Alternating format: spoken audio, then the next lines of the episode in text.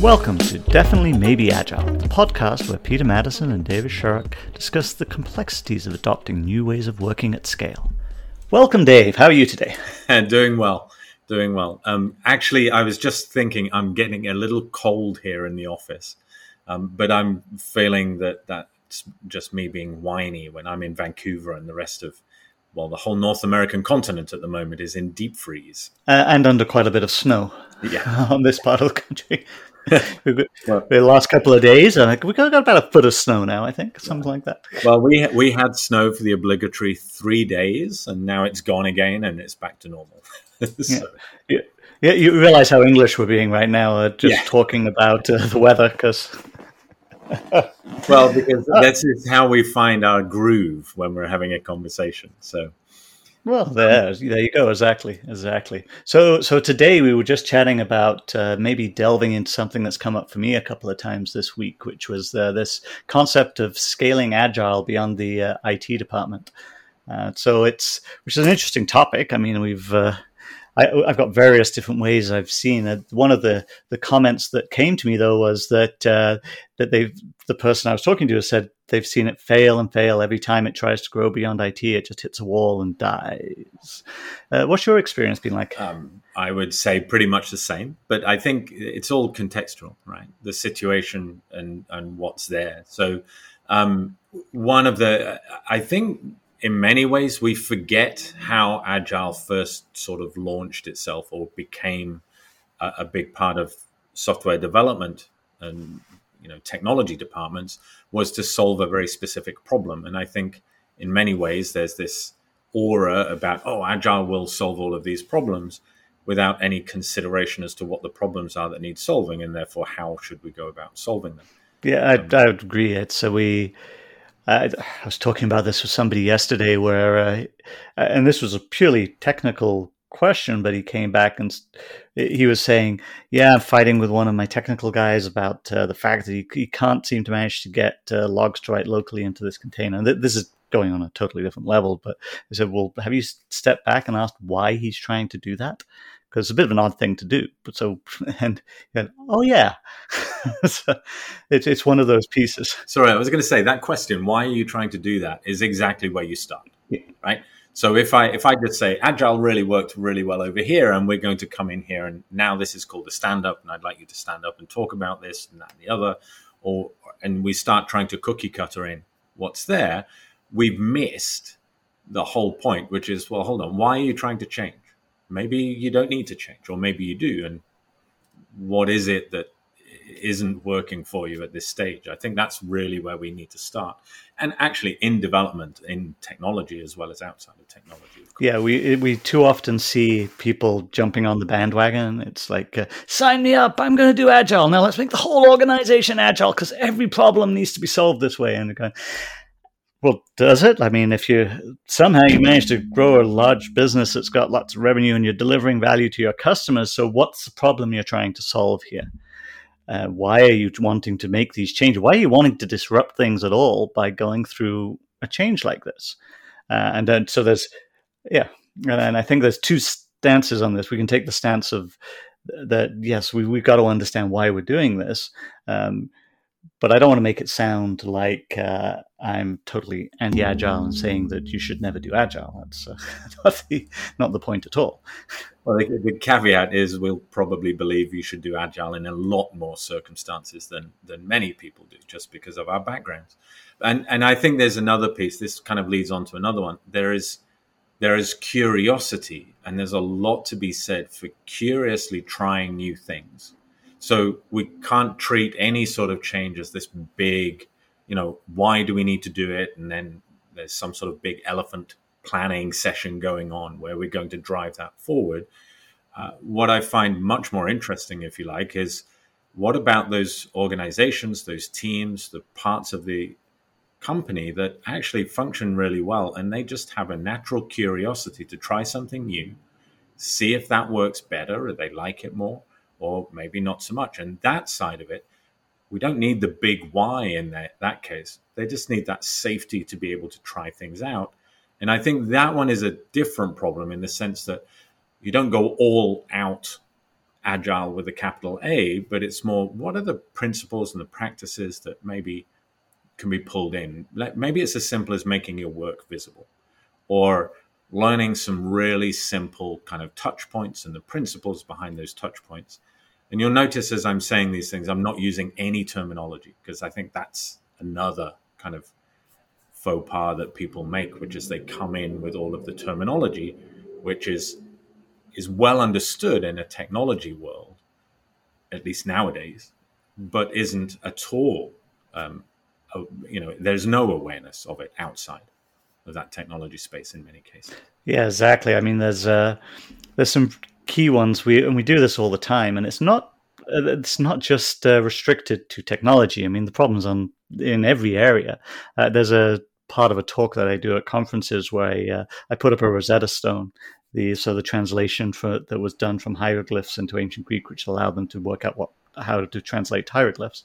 Uh, in the British Museum, but that that translation uh, that you see across all different areas because they're all talking different languages they're all talking different ways different tools different acronyms different ways of communicating with each other and so bringing people to the table and giving them a common way of understanding each other is, is critical to be able to start to move some of these things forward and and actually uh, so i've had a lot of fun um, a lot of I've seen a lot of really good success. Let me um, put it that way around non like very unusual settings, whether it's schools, both in students but also in in um, working with professional development days, uh, and and actually working with uh, with teachers and how they either prepare for their classes or prepare in the case that I'm thinking of for a, a, an upcoming move from one building, one school building to another one as they were uh, revamping their their pre, uh, premises. When you're looking at things like that, the language that you use has to be their language. They don't need new terms. They've got enough things going on around that.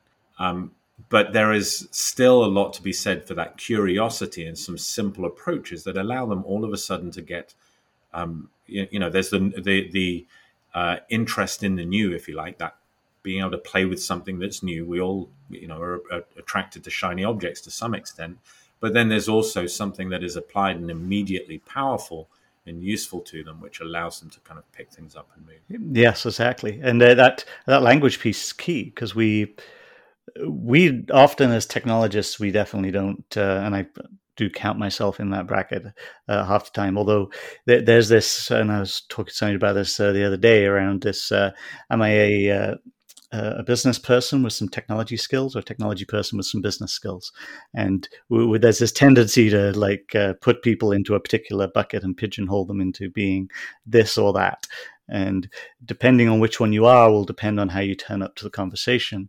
Um, and often we don't even realize that when we're turning up as a technologist we tend to use technical language or at least whatever language we're turning up with uh, and we're, we're very unaware of it uh, because it's just naturally this is how we talk. The people around us use that language so we communicate with them in that ter- those terms. Yeah. Um, uh, can you think of any other examples where you've seen that kind of thing? So um it's it's quite peculiar. I've just come from a, a preliminary mentoring conversation with someone who works in an innov- innovation field in telecommunications. Nothing. I mean, it's technical, but they're not. It's not about the agile language, if you like. And that some of the challenges that they're dealing with are that you you can hear there's a resonance around agile principles, and I think this is in some ways what lean and agile those principles and that mindset gives us a gives that really interesting tool set for for looking at problems.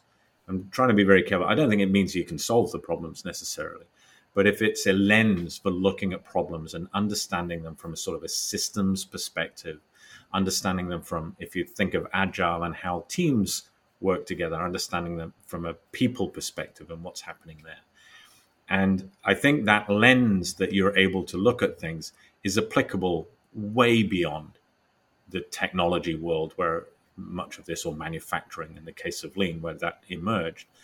And in the particular conversation I was having, is listening into that and applying that lens allows us to ask different questions and highlight different things that perhaps if we were applying a different lens in that, that context.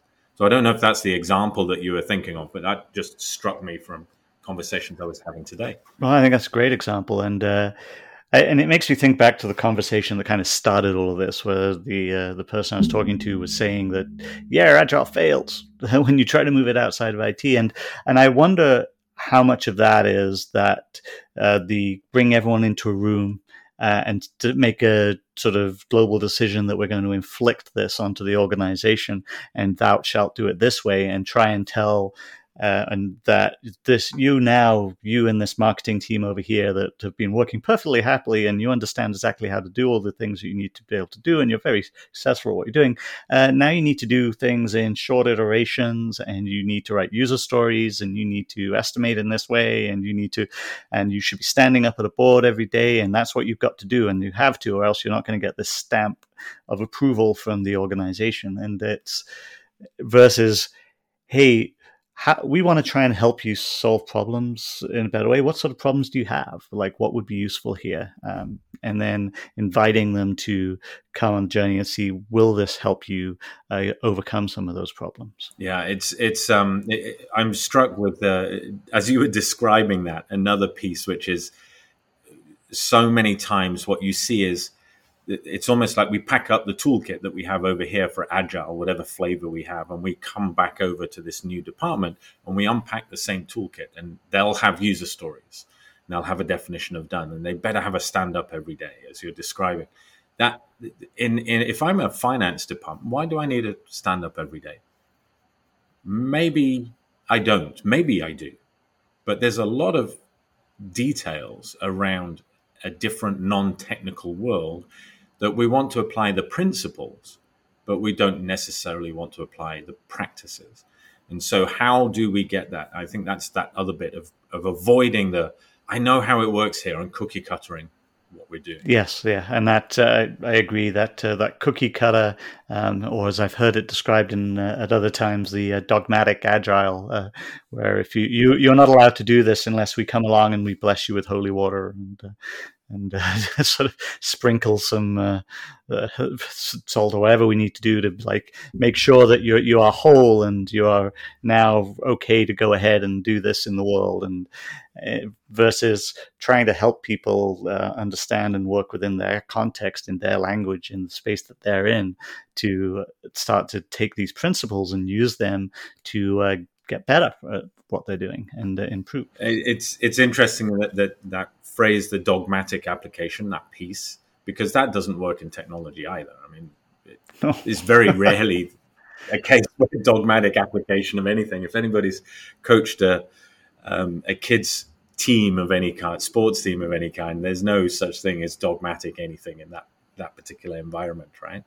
And this it's same is true everywhere else. Is we need to understand the principles. There are some great practices that work really, really well together in a given domain, if I go to a different domain, maybe it's going to be modified sets of practices that work in that space. Right?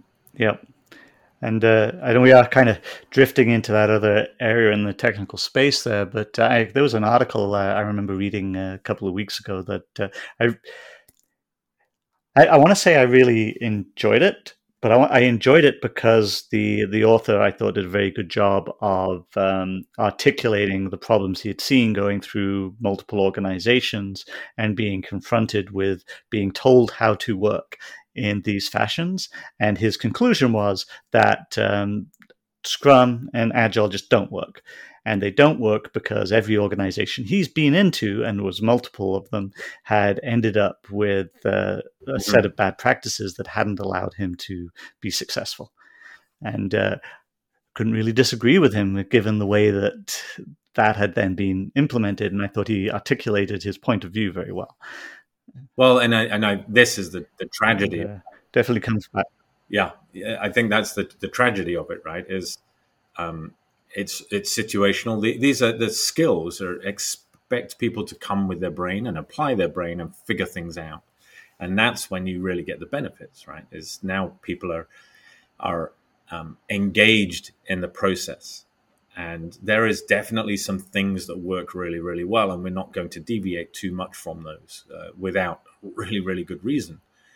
But the goal is that everybody's engaged in solving it. We're not waiting for instructions as to what to do next.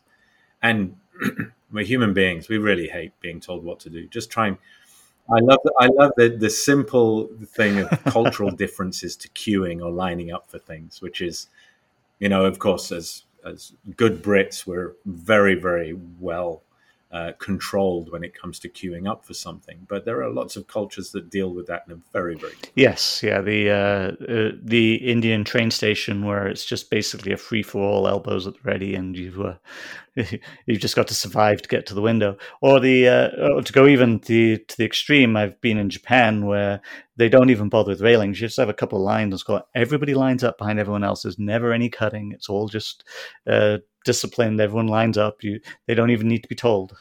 so, um, yeah, and everything in between.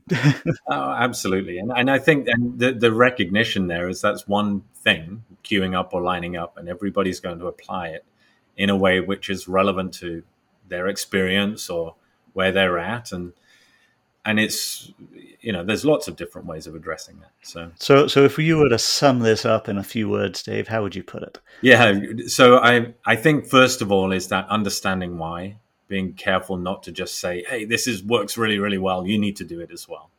Um, so understanding why coupled with that caveat around curiosity i think curiosity is a great reason to look at it but generally getting the why straight.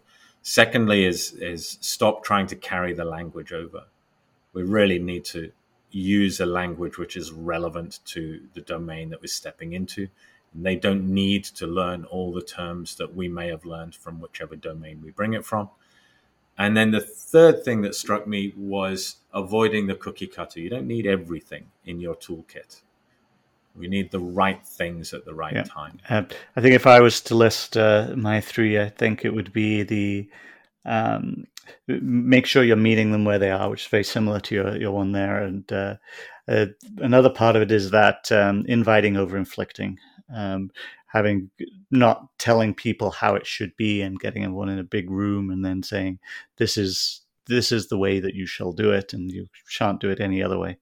Um, and but rather than creating opportunities for people to uh, to learn. Um, and I think uh, the other part of it is yeah exactly as you were saying it's around uh, the uh, the language and making sure you're not uh, trying to bring your own terminologies and ways of uh, talking about things with you and uh, not taking the time to understand uh, where somebody is how they're operating what they the way that they think and the problems that they're looking at. So so with that, I think we have uh, we've kind of wrapped up our time for today. So I'd like to thank you as always. It's always a fun conversation. Always a pleasure, Peter. Great, to, great yeah. to chat again. I look forward to the next one. Likewise. You've been listening to Definitely Maybe Agile, the podcast where your hosts Peter Maddison and David Sharrock focus on the art and science of digital, agile, and DevOps at scale.